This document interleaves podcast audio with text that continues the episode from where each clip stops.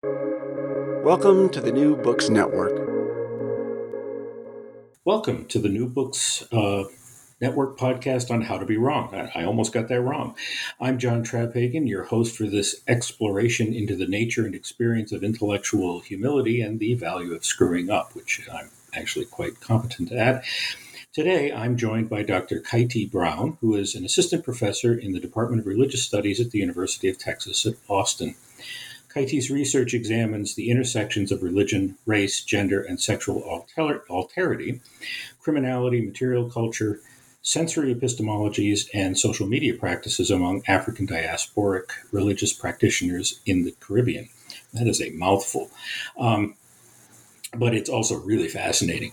Um, so, um, and she also looks at Latin America and North America more generally. She's currently working on a book entitled Afro Queer Journeys Transnational Revival Zion Religion in Jamaica and Panama. Khytie received her PhD from Harvard and is a research associate at the Center on Transnational Policing at Princeton. Thank you for joining us on the podcast. Thank you so much for having me, John. I'm really, really excited for this opportunity to have this conversation with you. Me too. And and since we're actually colleagues in the same department and basically have virtually never talked, I'm looking forward to chatting too. So this is going to be fun. Um, so I'd like to begin by just asking you to talk a bit about your own intellectual journey. What led you to the study of religion? How did you get interested in questions of you know gender and race and this kind of thing, and and also in particular the uh, African diasporic uh, religions? Yeah, absolutely. So I think every time someone asks me this question, it feels like a very long and circuitous answer. Um, so I'll try to condense it and make it make sense. Um, so really, I think my journey, my intellectual journey started, um, you know, growing up in Jamaica. So I grew up in Jamaica and you know, religion is pervasive. It's sort of just woven into the fabric of everyday life and everyday society in a way that you know schools are all schools are religious sort of religion is everywhere national prayers all of that.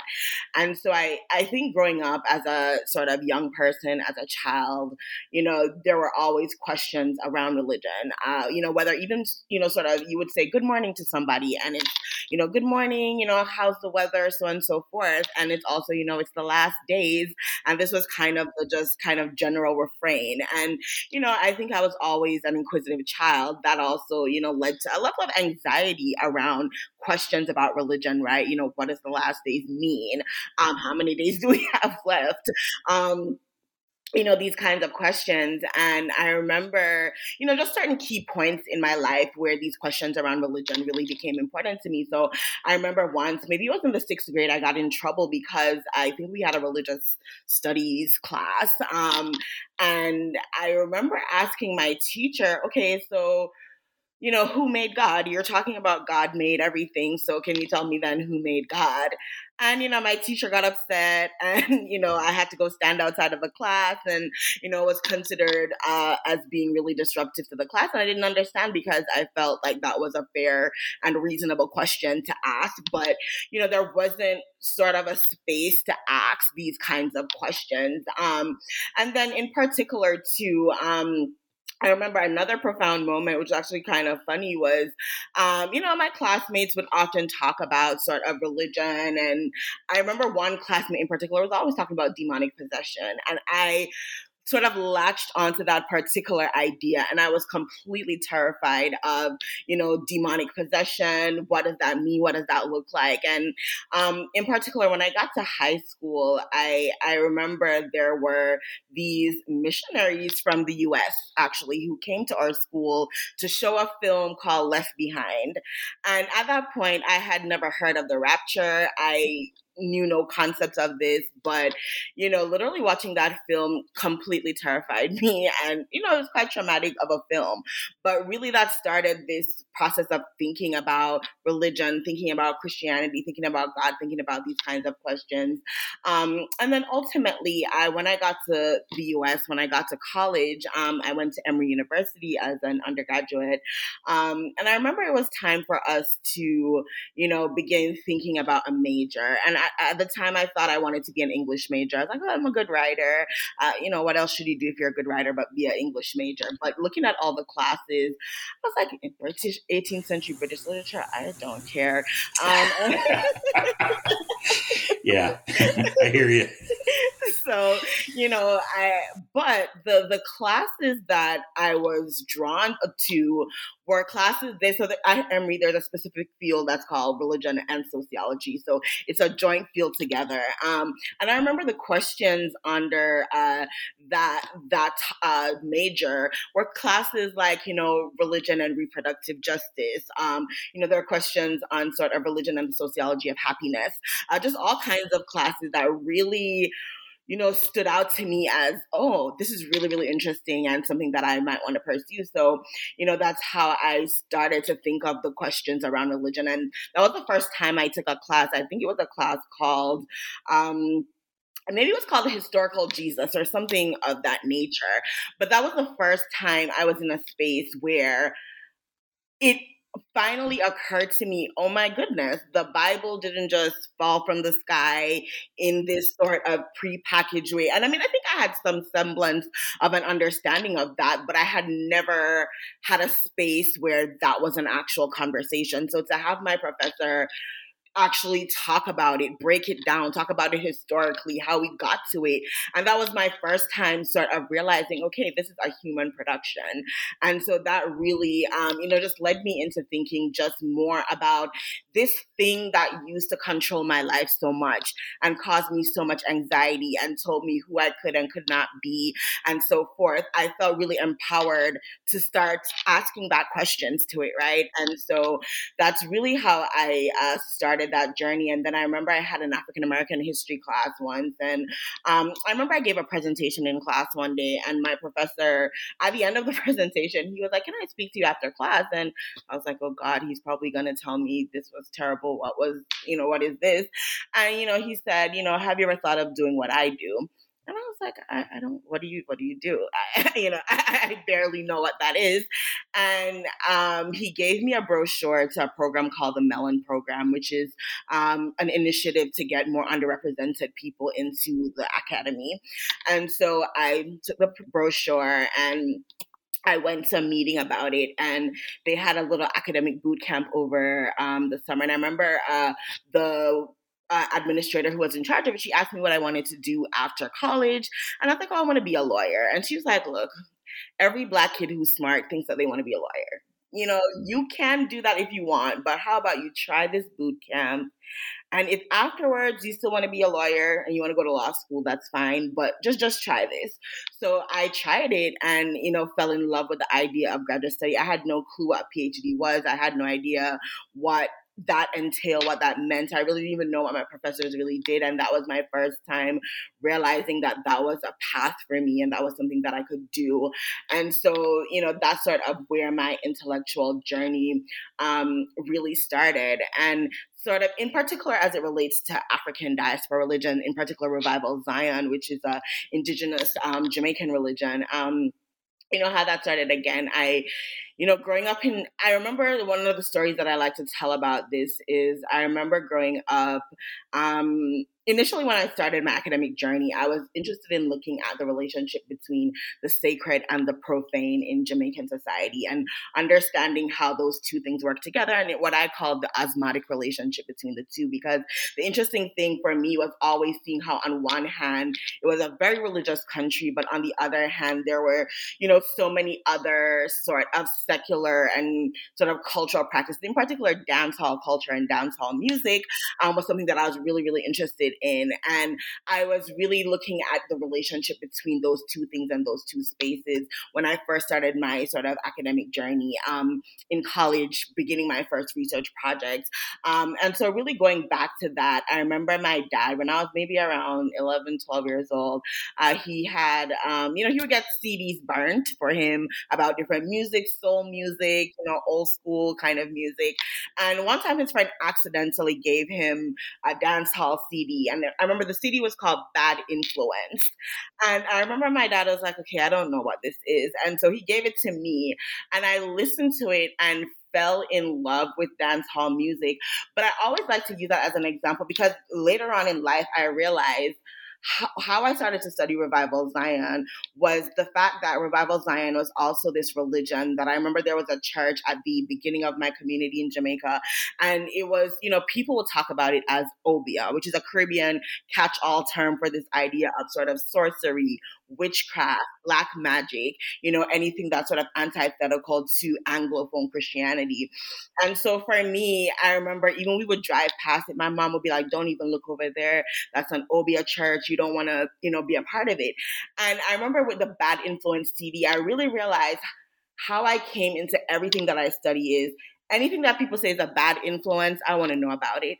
If it's a bad influence, if it's something we're not supposed to do, if it's something that there's all this suspicion around, I want to understand why. I want to know why. And so I think in all my studies, whether I'm looking at sort of racialization, whether I'm looking at queerness, whether I'm looking at Revival Zion, Obeah, dance hall, I'm thinking about, you know, alterity. I'm thinking about the other. I'm thinking about the thing that people say, you know, is the bad influence, is the thing that you don't want to do. And I want to know why we why we don't want to do that. You know, what is so scary about it? What is sort of almost you know the power that's in it because at the same time it's almost this kind of um, you know, almost like seductive quality to it, where it's sort of both maligned, but also people are kind of obsessed with it, right? You're you're saying it's a bad thing, but you can't stop talking about it. So I think that's kind of how I got to my interest in uh, studying revival Zion religion as a religion that I grew up around and that I heard a lot about. And then one of my undergraduate um, advisors, she was one of the few people who ever wrote a book on it, and so um, you know, that was my first time even. I had to actually move from Jamaica to the US to get a different perspective on a religion that was there because while I, even when I would present on it and so forth at conferences, if there were Jamaican people in the audience, they were like, why are you interested in this? Why are you studying this? You know? And so, um, you know, that's kind of the circuitous long. I hope that makes sense. How I, oh, it, yeah. It's wonderful, and and I think one of the things that really intrigues me is that you know being able to build around what is basically a simple question. My my entire academic career has been built around one question: Why do people do what other people tell them to do? It just fascinates me that people will line up and do what other people tell them to do, and and you know, and it's I think sometimes people don't recognize how really simple a question one can ask to build a very complex understanding of the world. There's something else that's uh, just I'll, I'll, convey with you here that um, we, we actually share something in common related to Jamaica. My grandfather, great grandfather, was one of those missionaries. Oh, really? Yes. Oh, wow. In the in the early 20th century, he was a British missionary in Jamaica. Um, and actually, the reason he's my great grandfather is because he found a little white girl in one of the villages and stole her because a little white girl shouldn't be raised by oh black people. Goodness. That is so fascinating. It's I don't know too much about it. I do have a, a photo album, and we'll get together sometime, and, yes, and you can you'll probably find it interesting. That. Yeah, yeah. Me, yeah. Um, but it's this isn't about me. This is about our conversation, and um, so you know this is a really interesting kind of background that, that you have and how you've kind of come to these different things. And so, you know, we're talking in this podcast about things that kind of go wrong and and things that challenge and, and undermine our ideas. Um, and you know sometimes even you know bruise our egos and so i wonder if you could give any examples of a couple of situations maybe a professional maybe a personal one where you were just wrong and you realized it and you were motivated and moved by the situation and how maybe it affected the way you thought about things. I'd be mm. really curious to hear about that. Yeah, absolutely. I really love this question. Um, and I think you probably could relate to this a little bit, John, because so, you know, you're an anthropologist and also my method is, you know, well, I don't consider myself an anthropologist per se, but I consider myself an ethnographer. And although I was trained by anthropologists, um, but I remember one of the more profound times was so, you know, I'm at Harvard getting my graduate education. I took uh, anthropology of the religious course. And it was a two parts course. The first part was theories, the second part was methods, where, you know, prior to going into the field, we are learning about, you know, how to do interviews. We're making our interview guides, we're designing our research, we're coming up with a protocol, we're submitting it to IRB. And I felt so amazing. I was like, I've got this. This is, I have my tape recorder. I bought an expensive like Canon professional camera and I go to, you know, I initially started my research in Panama, but um, initially when I started that, I didn't have IRB, so I it was just more informal in Panama. But when I went to Jamaica, I was like, now I'm a professional. I'm going there. I so I remember I get to this church, and they're sort of setting up for a ritual you know, I'm walking around with all these papers in my hand and cat recordings and, you know, and I go there and I have my interview guide. And I say to the uh, bishop, I, I said, you know, so your um, sensory epistemologies, um, you know, how are you thinking about? And this man looks at me as though I had like five heads. And you know, and of course now I'm like, this is ridiculous. Like, why was I, how was I asking this man this type of question? Um, and I just remembered, I, in the moment, I kept trying to be like, okay, I know this doesn't make sense. Let me try to like switch it around in my head and figure out a different way to sort of get at these questions that I'm asking. But no one cared about any of my questions. Nothing that I was going in with my sort of, you know, hypothesis that I had going in, what the questions were. They were just like, girl, what are you talking about? Like, I do not know what you're saying. And I literally had this moment of existential crisis because one, I started to feel like, what am I actually doing? I feel like I'm bothering these people they're living their lives. I'm here, you know, asking them a bunch of random things that they don't care about. And that was like the first instance I would say of real sort of intellectual humility and research humility. And, you know, I remember I had, I went back to where I was staying and I cried about it for a little bit because it was more so this feeling of, okay, I feel like they sold me a bunch of lies. They told me that when I went to the field, I was, and I just don't even know where to go from here. And, you know, but I, I, I got up, I went back to the church and the man was just like, look, put away all these papers. And he was just like, look, you know, in this space, he was just like, you know, you, he literally said to me, and people said it to me over and over and over again. They were like, these are spiritual things, and your carnal eyes will never understand them. And so they were like, the way that you're trying to approach it, they're like, if you want to learn with us, they're like, you have to sit with us. You have to listen. You have to be humble. You have to sort of almost submit yourself in a particular kind of way. And so I had to reapproach things completely differently where, you know, I just started to come to stuff and I was like, okay, can I help you with anything? And, you know, I would sweep the floor sometimes. I would, you know, help them cook something. You know, I would buy stuff and I would bring it.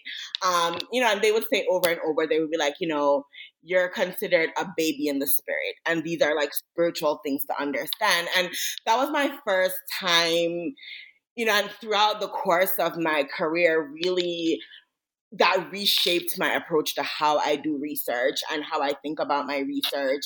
Um, and just even realizing sort of whatever, you know, cachet a Harvard education gives you did not count in that space because what counted as authority, what counted as knowledge, what counted as you know what's important and what's privilege was just not the particular set of skills that I was bringing to the table. And so I had to you know, relearn how to learn. Um, but then it was also also a weird experience because it's like I had to deconstruct myself to go into the field, and then come back, and then when I have to translate that back to what my professors want, how I'm going to reframe it in academic package, then sort of rebuilding that was just sort of like a. I'm like, can we curse on this? I don't know. I was like, it's like a mind fuck process um, you know, to get to that point. But I think I would say that's one of the sort of key moments of, you know, intellectual humility that I experienced in my professional life. And even now, as I'm training students, when I have sort of methods class around ethnography, I'm like, look, I actually want you to go to the field and feel like that. If you go to the field and you feel completely good about everything that you, you went there with and your questions make sense and you came back feeling wonderful, I don't think I did my job at all. If you don't go there and you aren't questioning ethically, why am I there? What am I doing? What right do I have to be bothering people? You know, if you don't come away with different kinds of questions or, you know, all of that, I, I, I just don't think you could be a good ethnographer without that breakdown kind of process, you know? Yeah, I um this this is so thoroughly captures how powerful ethnography is to just utterly humble the researcher it is overwhelming. I, when I first got into the field, you know, I, I got to the little village in Japan and I, and I did what they used to tell you. And, you know, notes and queries, they say, well, the first thing you do is you go around and you do a, a, a census, right? So I knock on a next door neighbor is the first person I knock on his door. And, and, I say, "Hi, you know, I'm your new local anthropologist here to study you, and and uh, I'm doing the census." And and he just looks at me, and he goes, "Well, it's none of your business. That's private. It's none of your business who lives here. And then he said, besides, it's all in City Hall. And then the subtext was, you dumbass. and I just, I just walked away with my tail between my legs and went home and thought, oh, this sucks so bad. And the funny thing is, is about six months later, I'm walking through the middle of the village and, and he goes, hey, John. And I said, yeah, come on, let's drink.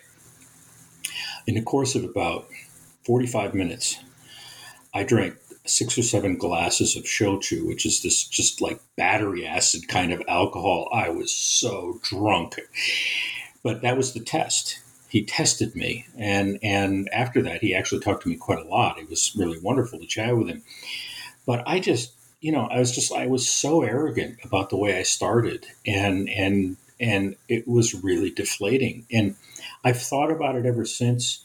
And I thought about it when I when I got back and I started writing my dissertation. I've had this feeling eh, with everything I've written. I sit there and I write and I think, "Am I just making this shit up?" And it, it, you know, in a sense, I am just making this shit up because I'm picking and choosing what matters. And this got to me so badly that the last book I wrote, I decided to write a novel, an ethnographic novel. It's a murder mystery set in Japan in my field site. All of the stuff is is based on reality except for the story. But I finally thought, well, you know, why don't I just make this shit up?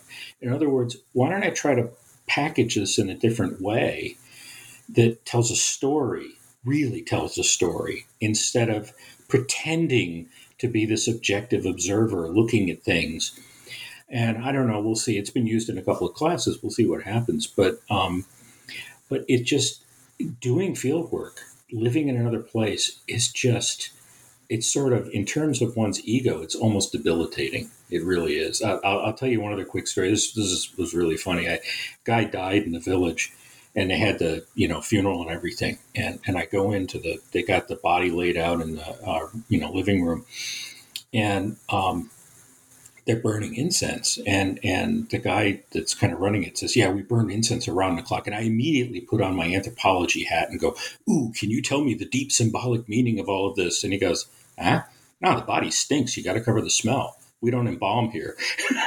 You know it's just like uh, okay yeah you, you, got a point there. Um, but it's it's really valuable to be wrong in that way because it it it you know, it undermines that sense of confidence we have in what we're observing.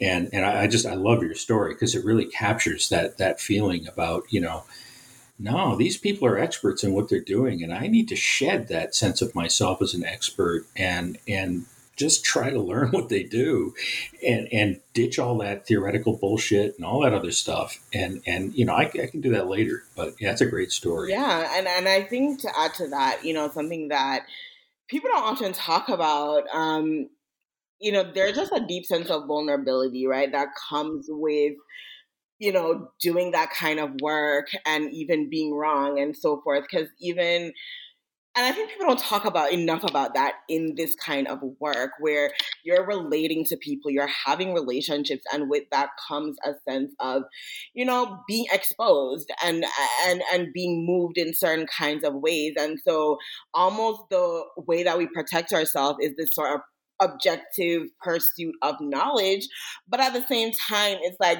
there also comes a scary and and deep vulnerability that comes up with you know doing this kind of work as well. And even i remember you know so after of course years of getting to know people and i'm more comfortable um I remember also I so a part of revival Zion uh, religion. You know, people wear sort of spiritual uniforms where know spirits will tell you the kind of color and how to make it and so forth. And so there was a particular pilgrimage, and again at this point, part even though I'm getting used to everything, there's a level in which participant observation. I can sort of, the observer part is the part that I feel comfortable with. The part that is not as vulnerable, that kind of gives you still that kind of outsider status to everything. And I remember at one point, um, you know, one of the women was like, you know, you should get a uniform made for you. I want you to wear the uniform and come and be a part of us. She's like, you know, you're always standing on the outside. You're always taking your pictures and we love the pictures, but like, you know, she's like, you're gonna get a different experience. She literally said, you know, don't be a tourist. Be one of us, right? And I remember feeling really uncomfortable. And even so, the morning of the pilgrimage, I'm getting sort of the uniform fitted and I'm nervous. And I'm saying, you know, part of it was I don't want to feel like an imposter. I don't want to feel like I'm just playing dress up. And also, the, the reality of it too was more than that. It was also a feeling of, when I'm in the uniform, I'm going to be indistinguishable from everybody else. And also, people are going to expect that I know everything that's going on and you know various genuflections and prayers and things that you have to do and if i don't know it you know as an academic, you're not comfortable with not knowing things, right? And so feeling like, oh, I, I, I don't know and I don't want to not know. And I don't want to be made a fool of or I don't want to feel uncomfortable seeming like I don't know. And, you know, again, they said to me, look, that's fine. If you don't know, the only thing people are going to think is, oh, she's just a baby in the spirit and we will teach her. And that's fine. And, you know, I put the uniform on. I got everything together. And it was also a moment of vulnerability of you have a head wrap that you have to wear, you know, that communal sense of women helping me to tie the head wrap, fixing my clothes for me. Um, you know, I we had to sit on a bus and go on this journey to up the hill and all of this. And, you know, I didn't know certain things, but people were there to help me and be like, okay, this is what this is. This is what that is. And, you know, I remember just having such a different experience. And I'm like, this experience that I had here, I'm actually so happy that I was able to be vulnerable to have that experience because it felt just completely full circle where everything I had done before, you know, she was actually right. You know, this almost kind of sense of like, uh, it sounds a little corny, but almost transfiguration when I actually put the uniform on. I allowed myself to no longer be identified completely as sort of an outsider. And so, you know, just everything that you were talking about just reminds me of the other part of humility. It's also this vulnerability that I think is quite scary. Yeah, my my uh, dissertation advisor Keith Brown at, at Pitt um, often commented he, he he went to the same place for 40 years. He first went there in 1961, the year I was born. And, um, but he often commented that, that the importance of investing yourself in the community. You're not this objective outsider looking at it, but you need to become invested in the community, and that builds trust. And um, you know that was I had I've had some similar experiences when it, that same funeral a little bit later. There's this ritual that goes on where um, in in some parts of Japan where you uh, they cremate the body, but they don't cremate the bone dust in Japan. They cremate the bones, and so the the the family lines up, and they go in and they take this large uh, pair of chopsticks, basically, and in their left hand, because the left is the opposite of the right, and so it's death is the opposite of life. They they go in and each person picks one bone out and puts it into a box, and that is going to wind up being the ancestor well, in, in this little village, they're all kind of related to each other and everything, so they all do it. And so I'm at the at the you know cremation and I'm observing, and one of the folks says, uh, okay, get in line. And I said, well, no, no, I'm not part of this. And he said, no, no, you're part of our community. You should be able to do this too. And so I went in and I wound up doing it. And, and you know, from a, a, a sort of scientific perspective, it was fascinating. But the thing that was really important was that they were saying, we trust you. And, and, you know, that comes from opening oneself up, being vulnerable, being willing to let them know who you are and and you know really developing a relationship with people. It was a, it was a very powerful moment for me because you know, I was like oh wow you know I guess in some way I've been you know I'm never not going to be the outsider that's clear.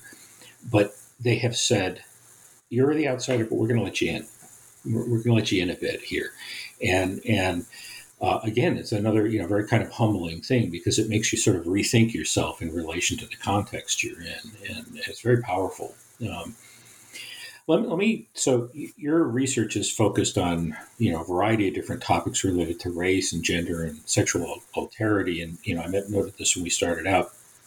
And we're talking about this issue of intellectual humility. And one of the things that I've been, you know, struck with as I've kind of gone through this podcast is that um, when people are talking about this concept of intellectual humility, it tends to be treated as not being influenced by factors like race and gender, among you know other kinds of things. And uh, the, the, the sort of red flag that goes up in my head is uh, that this can't be right. There's got to be something else going on, you know, with this. And so I wonder if you might, you know, talk about that. And and you know, the question that's been on my mind is, you know, is the idea of intellectual humility in some way a product of an academic context that's you know very much dominated by neoliberal values and which are basically products of a you know white Euro American culture.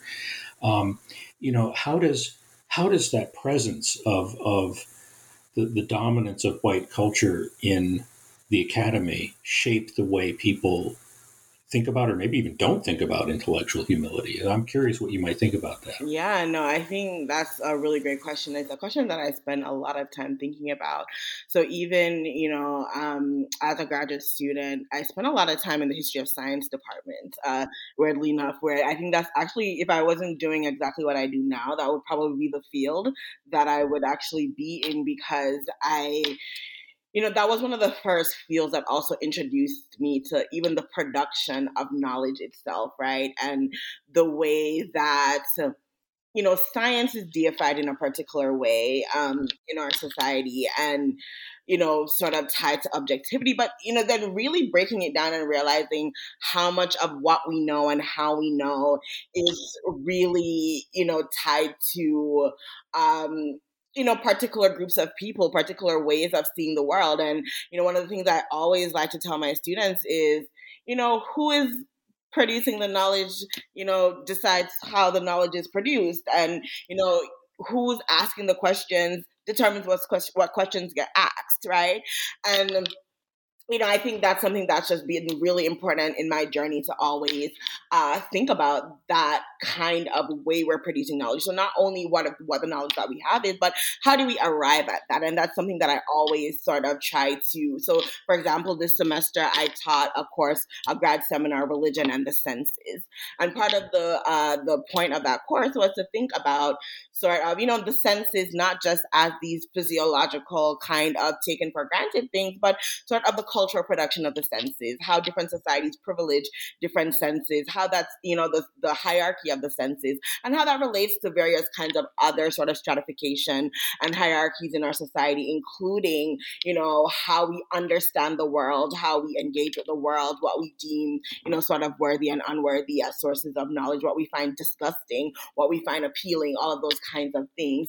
Um, but in particular, even when I think about the question of intellectual humility, um, you know, I think the concept of intellectual humility, I think you know there are related concepts in you know other sort of milieux so for example even in jamaica there's like a phrase um, that says you know almost it's a phrase that humble calf drink the most milk which is sort of this idea that you know sort of through humility and through sort of um, you know, being able to, you know, almost understand the things that you don't know, you gain so much more, right? And so there's sort of various concepts around that that I that I always find important and that I always think about. But in particular, um, on another vein of that, though, that I find interesting in the academy from an opposite angle, though, is that as it relates to race and gender in particular, I think there's a different kind of problem that I encounter, which is the problem of presumed incompetence, right? And the problem of it's not so much even, well, for me, I think what I often struggle with is the sort of meshing of sort of my own perspective of you know so I, well i'll say one thing i remember i forgot to tell you this so i remember when i was 18 years old uh, first getting to college, you know, this was when Facebook was first a thing where only college students could use it. You could put a little quote. And I remember the quote that I put as an 18 year old that I said was my favorite quote was the Socrates quote that said, you know, true wisdom is knowing that you sort of know nothing. And that was like my favorite quote as an 18 year old. And, and I think that's governed me a lot throughout the years. That's something that I think a lot about. Um, but going back to sort of balancing that sense of always wanting to know and always sort of being aware of the things that I don't know, there's also, as sort of a woman, as a Black woman, as a Black queer woman, I think there's also within the politics and sort of conventions of the academy, there's also a different sense of kind of imposter syndrome sometimes that comes with a so it's a different type of thing around intellectual humility. That's a different kind of problem where there's a level in which almost you're more willing to say okay i don't know or you're almost more willing to you know, allow yourself to be challenged in particular ways that some of your colleagues might not necessarily, um, you know, sort of feel that same kind of pressure. Or even the the fear of being wrong, I think feels like it, it carries a greater weight because I think there's often a sense of okay, people are probably already presuming that I don't know what's really going on, or, you know, there's just all these other assumptions that people make about you. And so, you know, you don't even have sometimes feel like you have the freedom to even be wrong and be okay with it. You know, it's almost like, oh, I have to be on my P's and Q's. I have to go into the classroom and to prove that I belong here, I have to always make sure that I know all the answers. And I always have to make sure that no one can sort of think that I don't really belong. And so I think there's this kind of invisible pressure that, you know, some of my other colleagues might not feel, um, especially once you get to be senior. If you're a senior white man, you know, there's all, there's already also a presumed competence where even if you know absolutely nothing. I remember I presented once at a conference and this old white man in the, con- he was not even an academic. And not to say that if you're not an academic, you can't know things, obviously not.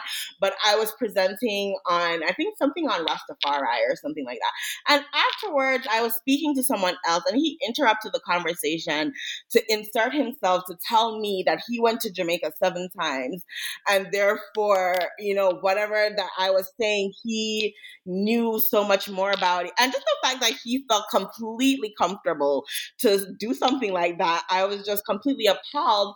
But, you know, and I've had several sort of experiences like that where you're just loud and you're wrong and you don't feel any kind of embarrassment about it in any way. Whereas even when I know I'm right, sometimes I still hedge mm. and sometimes I still kind of, you know, try to, you know, second guess myself. And that's something that, you know, I've worked a lot on over the years to be a lot, you know, to be more comfortable with not doing that. But you know, it's not quite the answer to your question. But I, but I, I, I, when I was thinking about it, I'm like, there's also a different side to the intellectual humility as it relates to race and gender around how you navigate um, sort of you know this one on one hand humility but on the other hand how do you sort of position yourself as someone who knows. You know, I hope that makes sense. Oh, it, it makes enormous sense. I, I think um, it actually answers the question very well. And and uh, I had a actually kind of a similar experience many years ago where they, they used to have a thing uh, where they would bring parents in and faculty would come, you know, freshman parents and, and faculty would come and give lectures. And I was asked to do this, and I gave a lecture on religion in Japan. and an old white guy in the um, audience, after I was done, basically raised his hand and told me how I was entirely wrong, that I didn't understand anything about how religion works in Japan. And he then, you know, said, um, you know, I, I, I, think I asked him, well, have you been there? And he said, oh, yes, yes. I said, really? How long were you there? He said, oh, I, I was there two weeks. I said, oh, dude, you, you got it down.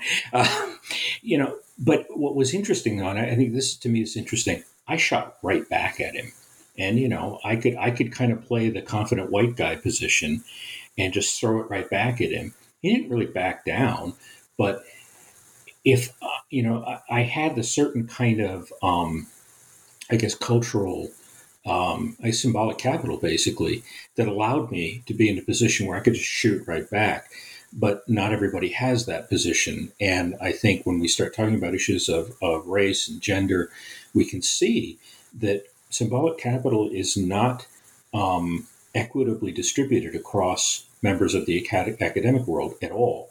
Um, and, you know, on the one hand, uh, sometimes we don't know, but you, you're really put in a difficult position when you don't have the capital to be able to say, I don't know, and be able to move on confidently. So I, it's a really powerful observation that you're making. I think it's really important for people to understand that, you know, I mean, this, this word systemic racism gets used a lot.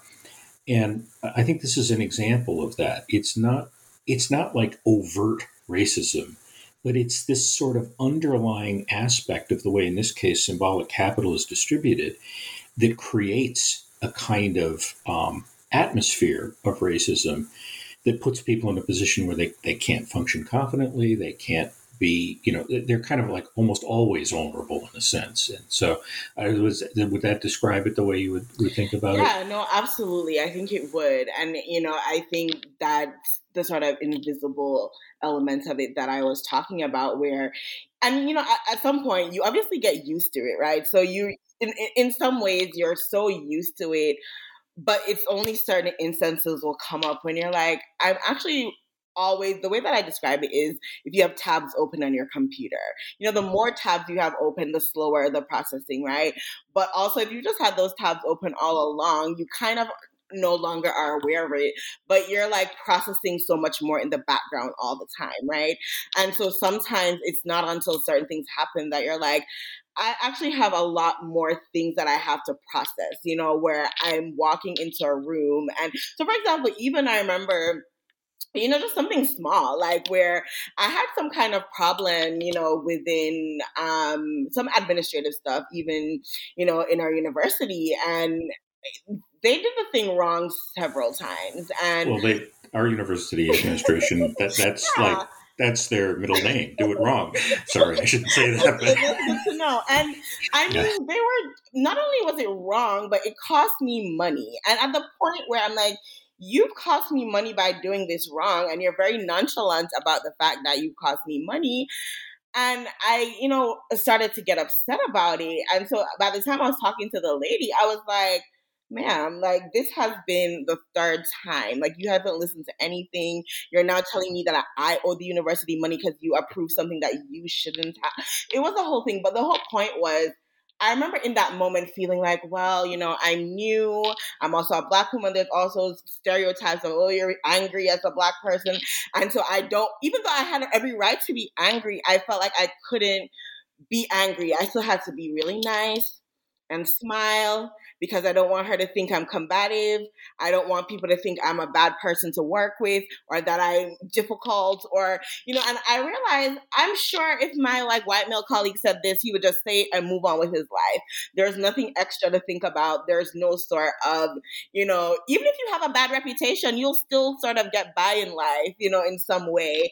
And so, you know, sort of that invisible weight of that is, you know, constantly uh, there in different kinds of ways. And um, yeah, so absolutely, it's not really distributed equitably. And the interesting thing too, a lot of people will be like, "Oh, people love to play the race card." I'm like, the worst card is the worst thing. You, no one likes playing that.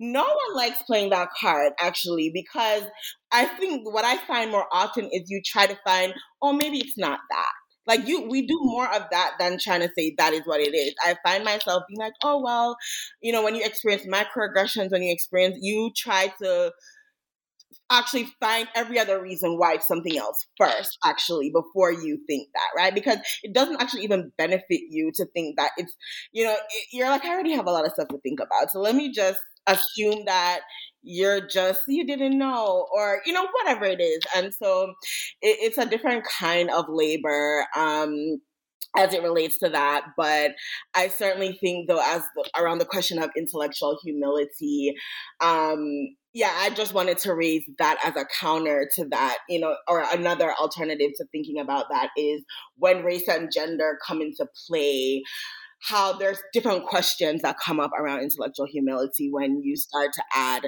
you know, that to it. And I, I think that's something people should certainly talk a lot more about. Uh, yeah, I agree. I think you know, listening to your your explanation of this, I was thinking about, let's say that administrator didn't have any of that feeling at all. That still doesn't negate the fact that the context creates a situation where you have to think about that it, it really doesn't matter what was going on in that person's head because the, the overall structure, the overall atmosphere that we live in just inherently has that floating around. I, you know, I, kind of back to the, you know, issue of, of ethnographic research, but uh, to me, this has been one of the most valuable things about doing research in Japan. I am not the majority there.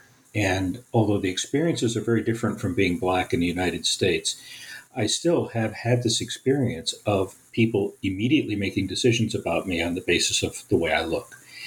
And um, generally in Japan, they're positive experiences. I've had a few negative ones, but really not very many. So it's not like there's anything that I can, you know, complain about. But still, it's a it's it's different to be in a situation where you know that just who you are, just the way you physically happen to look, is sort of always in the background of every conversation that's going on whether people mean anything or not. And and you know it's it's just it's floating around in there. And um, i had this one experience where i was i went to the local um, as a local meeting. The police came to talk about crime in the village that we were living in.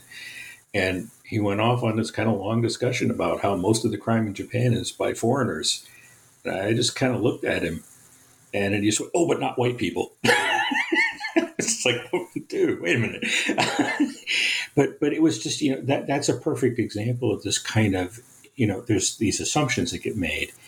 And again, almost irrelevant to whether what the intention of the assumption is, they're there. And they shape the way that we can interact with each other in a context like the university, where you know, theoretically, we're all supposed to be equal, but that doesn't make those assumptions go away. Mm-mm.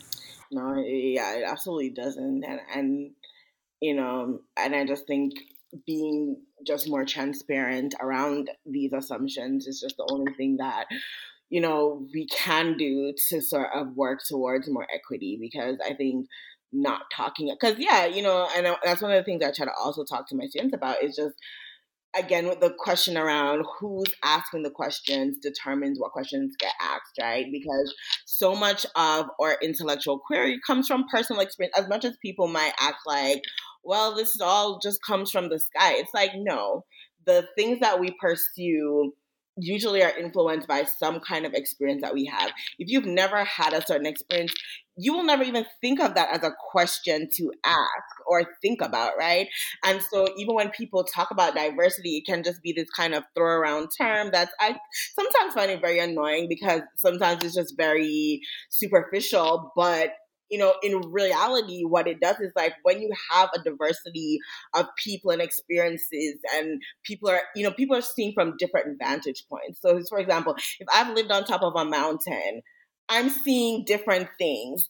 And so the questions that I'm asking are going to be so different someone who lives in the valley because they're looking at completely different things. And so when you're having the mountaintop person asking questions and the valley person asking questions and the person that lives by the river asking questions, you get sort of a more comprehensive, you know, view of the whole world that you're living in. And that's really the way that I like to think about it and why that's important and why you know, we need sort of that diversity. It's not just for tokenism or, you know, whatever, but it's literally even intellectually, it's more interesting.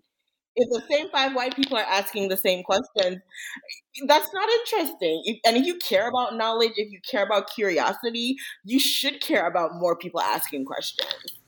I absolutely, you know, and, and the the other thing that comes along about this is the importance of having the discussion, the discourse.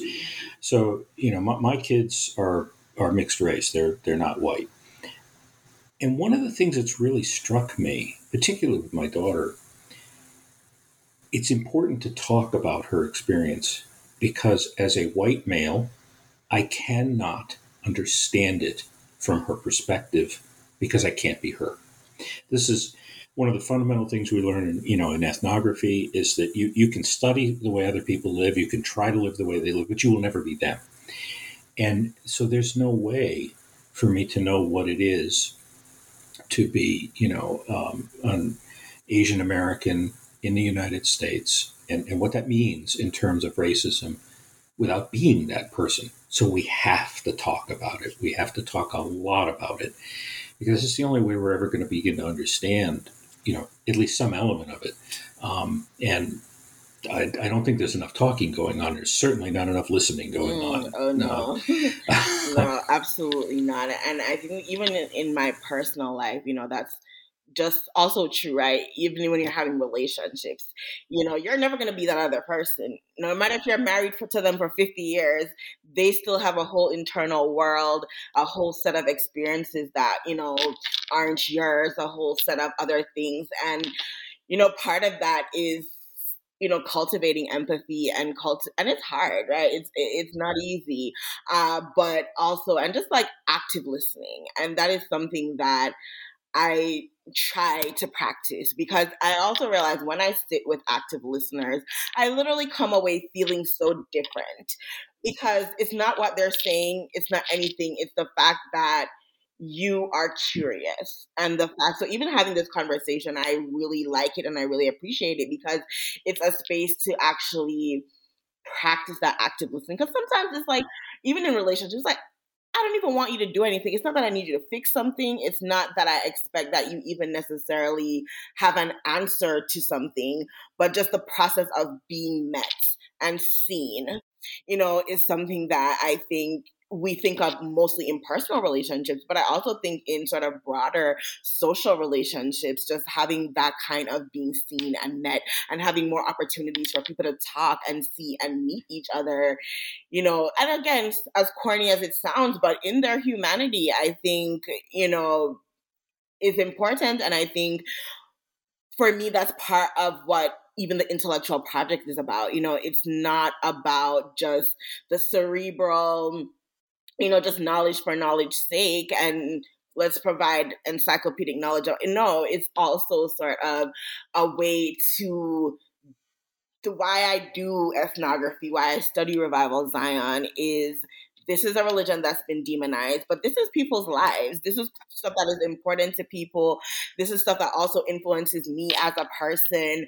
It's you know the way that they see the world that the way that they do things has things to offer. And sort of you know by putting this project out there it's not okay i get tenure that's wonderful. But also it's a way to sort of you know bring sort of a wider conversation of the multiplicity of humanities that exists right? And so you know that's the one of the reasons i do the work that i do I think that's in the humanities and social sciences, that should be the guiding principle of everything that we do.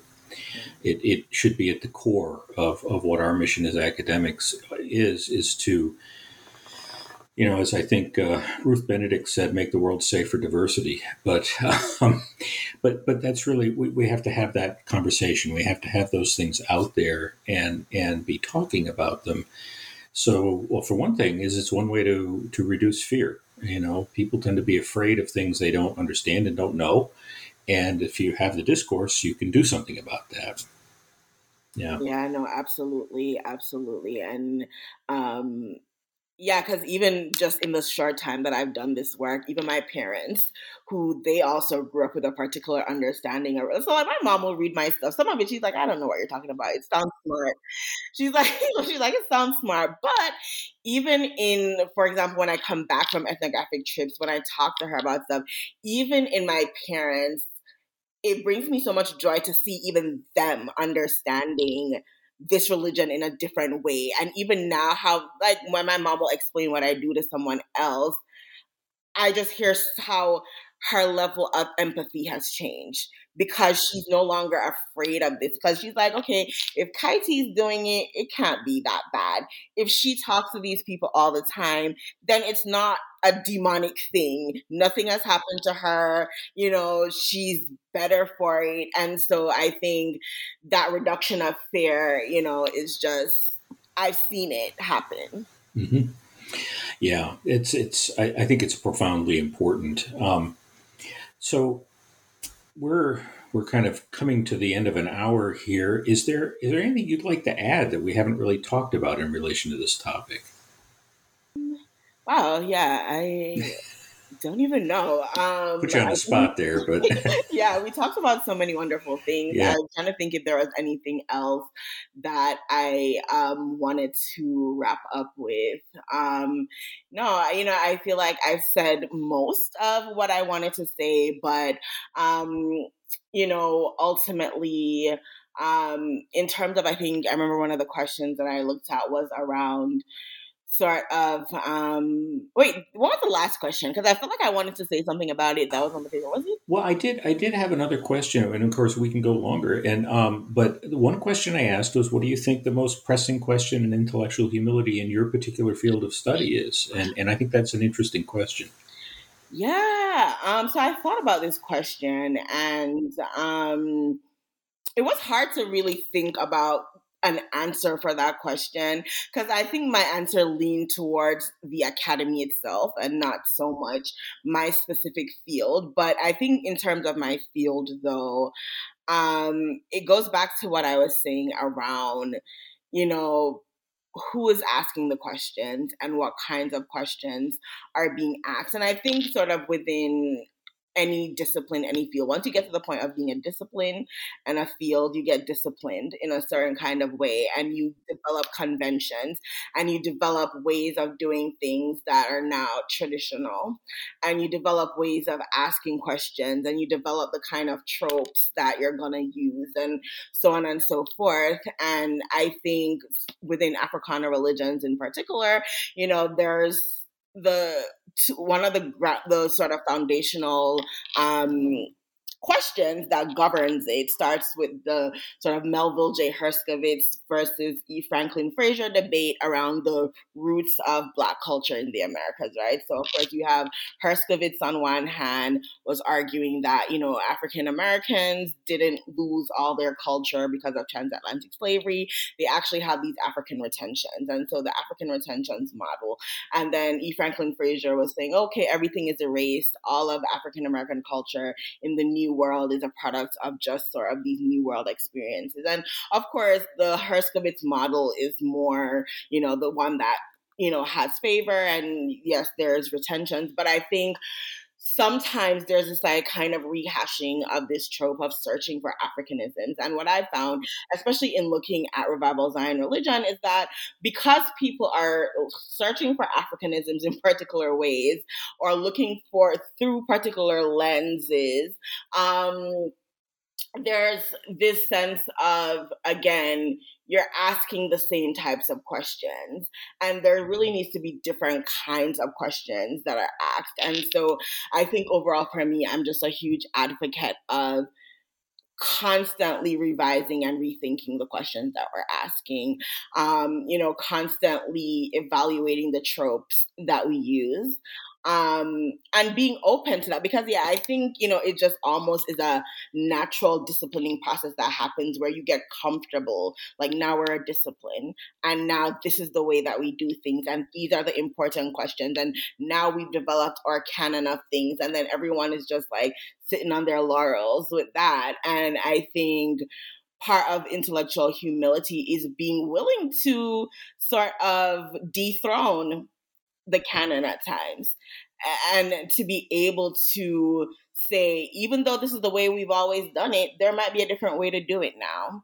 And you know there's and, and i think that should be part of the project of you know the academy of any discipline is never to get so comfortable that you find yourself 50 years later talking about the same thing that you were already talking about 50 years ago, you know, just always being willing to kind of have that humility to ask new questions and to also revise your own work. Because even for me, whatever book I write, I will be happy to write it. I hope it's very useful to a lot of people for a lot for a long time. But I also will be happy if I can go back and say, you know, chapter three made no sense. Now to like now today i would say something completely different. And that shouldn't be a shameful thing. That shouldn't be an embarrassing thing. That should be a wonderful thing that you know i now years later i think you know because even uh, one thing i love doing is reading my old journals and even old papers that i wrote in college. And some of it was complete nonsense. And it's a little cringy, a little embarrassing sometimes to go back, but also it's a testament to my growth. And it's also a testament to the intellectual humility of, you know, you can't actually pride yourself on knowing. I, I don't even try to pride myself on that because what I was so sure about you know, at one point. Now I think completely differently from that. And that's great and that's wonderful. And I also think when you're talking about polarization and discourses and so forth, I think something that I don't have the answer to, but I think a lot about is, you know, how do we make space for people to grow? Um, particular, particularly people who have probably had egregious ways of viewing the world that were indeed harmful and violent. And I think a lot about the idea, and, and again, I don't have the answer. I still grapple with it, but even things like restorative justice, or even, I think applying a model like that even to intellectual pursuits, or even to sort of social justice, how can we sort of create a space for people to move beyond certain kinds of harmful sort of ways of being and seeing and doing in the world towards better ways without it being as punitive necessarily. And and it's really hard to say right? Because there's times I'm like this you know I'm not gonna lie there's situations where I'm just like like Trump I would find it a really hard time to figure out how to do that but even though I don't know the way to do it, I do think that should be something that can be done because I and it's different, right? Because I don't have the same kind of power in society as say, uh, you know, Trump or a white man. You know, so some of my harmful opinions in certain spaces don't have much leg room or where they can go or you know they can't travel very far.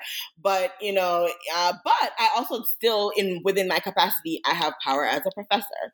I have privilege in other ways. And you know and where my sort of beliefs and thoughts can impact people's lives in other kinds of ways. And so I think as we're talking about polarization and all of that, that's a question that I wanted to leave on is, you know, um, it's so funny too. I remember you, I think the question that you asked was around why I think it's so polarized now and so forth. And I remember thinking about that question. And for me, I, I always, you know, my question back to that is always, is it just now or is it just different kinds of ways of exposing the fractures now? And i don't know if you know a lot about tarot cards so i love bringing okay. So I love tarot cards. I find the archetypes and images really sort of so there's divided into the major arcana, minor arcana, um, and it's sort of the major arcana are, are set of cards that are about sort of these big human themes. It's kind of almost similar to Jungian psychology in a way. Um, so one of the cards that I like is this card called the Tower, and I don't know if you can see this card. Um, yeah, so this card, you know, part of what this card is talking about is when you pull this card in like a divination or a reading, when it, one of what it's talking about is the fact that the structures that you have built were faulty. And prior to that card is a card called Judgment. And usually the idea is that with judgment, you're getting these nudges, you're getting opportunities to look at what you created and to readjust and do something about it. However, when you don't do that, you move into the tower, which is where you see these figures. The building is burning, lightning struck it, it's on fire, they're jumping out, it's chaotic, it's a mess. And the way that I think about it, I'm like, okay, we're in the tower, like at this point where we've had several opportunities to make changes to do things differently. And if we don't then things get shaken up for you sort of forces against your own will force you into that direction force things to collapse. But the sort of hopeful part on the other end of the tower is a card, card called the star. And the star is after the tower, after you destroy that foundation that was never good in the first place, you can get a chance to rebuild something better, right? And so I think for me, when I think about the polarization, when I think of all of that, I guess I think more about the the the idea that I don't even want to move us quickly to trying to get to some kind of like kumbaya moment because I almost feel like everyone is so quick for that, right? So quick to oh, let's just you know come together and and and I love coming together. Wonderful, love it. but it's almost like but if you don't excavate what is rotten, what is the point of coming back together? Only for it to fester. It's like if you have a cavity, you can't just fill it. They literally have to drill out the rot and then put because if you don't it's literally going to give an infection it's going to cause worse problems and so i think for me the polarization to me is part of a kind of reckoning that should happen and I think, though, in terms of how we move together from that point, though, goes back to my previous point about restorative justice and how do we sort of have the conversations that move people towards kind of a more fair, just, empathetic world um, without so much focus on the punitive nature. And I, I don't have an answer to it, but I, I think that's the conundrum. I think you know what you're describing is something that I've thought a lot about with relation to how we think about our experience, and I think the the polarization, um, and also I think that some of the problems with with this importance of having to be right in the academic world. Um, comes from seeing the world as a snapshot instead of a process. Mm, that's a good everything's always changing. And so, you know, I, I, think back to my first book, which was published in 2000, which was on dementia in Japan. And people still cite that book. And I'm just like, will you people stop citing that book? It, it can't be that way anymore. It's been, you know, 20, almost 30 years since I did that research. And it can't. It can't be an accurate representation of the way Japan is today. So, so, you know, we don't have to call it wrong but it's probably wrong in relation to the way things are now.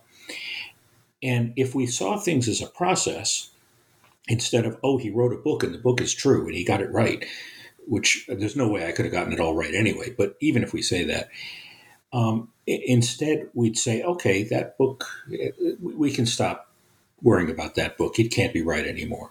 Um, and, and I think we could do that with a lot of things. We could see what's happening as a process instead of having to get the answer today and we solve the problem today. We're not going to do it anyway. Um, because everything's changing all the time. And, and, you know, it's in a strange way, I, I think part of our problem stems from an unwillingness to accept the fact that evolution is real in everything that we experience. It's not just biological, it's all of it. And and all evolution really is is just change. That's all it means. And and yet somehow we don't want to accept that. That change is just the way the world is. Yes, I absolutely love that, John, because even the idea of process, so even the sort of tentative title of my book, Afro Queer Journeys, one of the things that I do in that book is a lot of times when people study African diasporic religions, they are into spirit possession as this sort of spectacular moment of something happening and almost a snapshot. But what I'm doing is talking about journeys because I'm talking about trance journeys, which is different from spirit possession. I'm like, with these journeys, people are having sort of spiritual citizenship in other sort of this idea of this kind of multiverse. And they're sort of constantly in process where they can be in multiple places and spaces. So even what time is, what time looks like, sort of the linear trajectory of time doesn't work that way. And I think journeys allows us to see something different. And I think what you're and what you said about processes made me think about that is that when I'm talking about journeys, I'm talking about more of a process. I'm not talking about this sort of snapshot of this one time and one space, or even like with spirit possession, this ecstatic moment that just happens. It's like this is a constant journey that you're always sort of moving towards something. And, you know, there's no sort of necessarily final arrival point. It's always in flux. It's always moving betwixt and between. And I, I so I really like what you said because it really made me think about even how I envision the work that I do.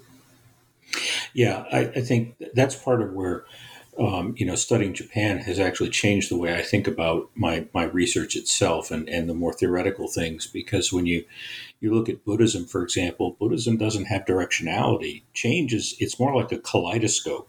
You just turn the kaleidoscope and things just keep getting reordered, but it's not going anywhere. There's no direction. It's very different from Abrahamic religions where there's this this endpoint and what I think a lot of times people don't recognize, and this is, you know, kind of back to this question of, of you know, problem in our field in religious studies, I think an awful lot of scholars don't recognize that the way people think about religion is shaped by that Abrahamic linear concept of time and change. And, you know, and of course, part of the reason for that, I, I did a, a I was teaching my course on Japanese religion this past term. I decided to have a little segment, you know, going over definitions of religion. And I did something I hadn't done before. I put in the PowerPoint pictures of each of the scholars that, that I drew on. And of course, you know what happened, right? All the pictures were old white men. And yet, and, and even if we, you know, forget about the the issues of culture and race involved with that, they're also old white men who are heavily influenced by that Abrahamic worldview. So they're constructing a, a, way of thinking about religion and, and time associated with it that's influenced by that rather than, say, uh, an East Asian worldview or whatever else. Yeah, no, absolutely. And I just always find that so fascinating and even why I'm interested in senses and sensory epistemologies is for similar reasons. Um, certain things that we just naturalize so much. I was, oh, this is just, I'm like, no, you know, even the way we orient ourselves in the world, um, even how we, how we describe things, you know, for example, worldview, or, you know, even things like that. It's, and so, for example, I'll sometimes say world sense instead of saying worldview, but even just, even the language that we use, even, and of course, the language then shapes how we think about things and how we approach things. And so I'm always, even I think, I was it, I remember I was listening to a, a, podcast and they were talking about, I don't remember if it was in Chinese, certain kinds of Chinese cultures, but there was some sense of the idea being that, you know, how we think of the future as something in front of you and the past as something behind you.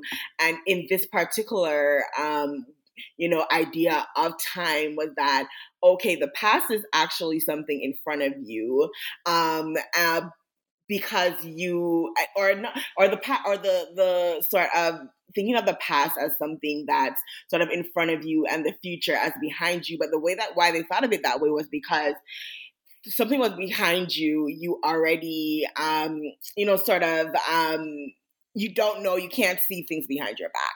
So they're like the future is behind you because you can't actually see what's you know happening. The past is in front of you because you already know what happened, and so therefore you know. And I was like, that is such an interesting way to think about it. But just at, at that point, I had never even considered that because it felt so you know intuitive. Of course, the future is in front of you, and of course, the past is behind you. But then it actually made perfect sense. It's like, no, if the future is something that you don't know, um, then and the past is something that you already know, then of course, if something, if you're just living in the world and you're orienting it through your senses and you're like, okay, things are in front of me are things I can see. I already saw the past. I already know what happened, so it's in front. And the future, I don't know what's to happen. And so things behind me, I can't see what's behind my head. And so, you know, and so I had never thought about that. But I think even just that kind of sort of different ways of orienting. You know, I love disorienting myself so that I can, you know, reorient in different ways.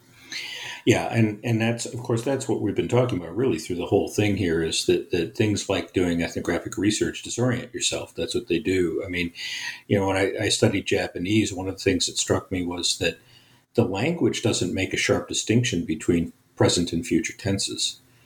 It's kind of there, but it's it's very different from the way it operates in English, and so um, you know, then of course you start getting into these questions of, well, then how does that affect the way people perceive of these things as well? And so, but I think, you know, that, that really sums up, I think, what we've been talking about is this importance, I think the importance of disruption. Um, that, that we need to have these things that are disruptive in our lives to bring a sense of humility and to make us think about the things that we just assume are true. Um, you know, I think that's really powerful. No, it, it absolutely is powerful. Uh, that disruption, um, you know, and and again, going back to the vulnerability and all of that, I think ultimately the idea of intellectual humility for me is one that refuses comfort for too long. Um, and I think in order to be sort of embody that concept, you know, there has to be a willingness to be disconcerted, to be uncomfortable, and, you know, to sort of constantly be willing to, you know, shake things up.